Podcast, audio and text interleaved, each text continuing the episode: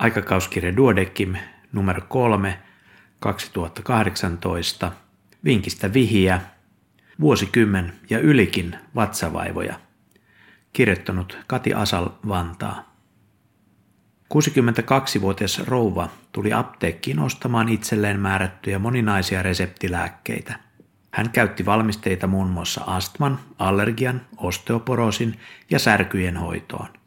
Lisäksi hän käytti paria lääkettä sydän- ja verenpainetaudin hoitoon sekä monia vatsan toimintaan vaikuttavia valmisteita. Esimerkiksi probioottituotetta, dimetikonitabletteja ja lansopratsolia. Lääkelistan pituudesta huolimatta rouva oli todella pirteä ja jutteli aktiivisesti sillä aikaa, kun farmaseutti toimitti lääkkeitä. Rouva valitteli vatsaansa.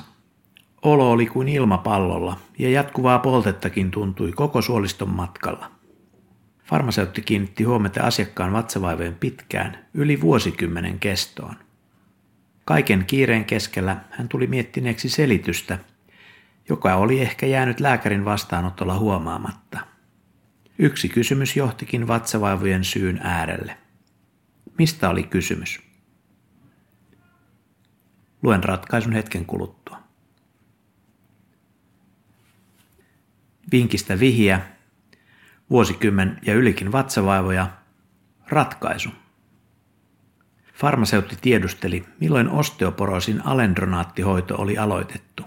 Asiakas ei heti osannut vastata kysymykseen, mutta lupasi tarkistaa asian terveyskeskuslääkäriltään. Parin viikon kuluttua asiakas palasi apteekkiin. Hän oli selvittänyt osteoporosilääkkeen aloittamispäivän. Lääkettä oli määrätty hänelle 17 vuoden ajan tauotta. Tarkastuksen tehnyt lääkäri oli heti lopettanut lääkityksen, minkä jälkeen rouvan vatsavaivatkin olivat asteittain kadonneet. Oliko vatsavaivojen aiheuttajan ratkaiseminen näin helppoa? Bisfosfonaatteja käytetään 3-5 vuoden ajan, minkä jälkeen tulisi arvioida murtumariski ja harkinnan mukaan mitata luun tiheys.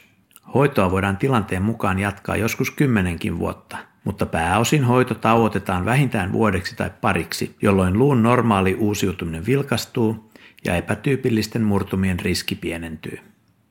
Terveyskeskuslääkärit eivät ole tarkistaneet rouvan osteoporosihoidon indikaatioita ja lääkitys oli vuosi toisensa jälkeen uusittu automaattisesti.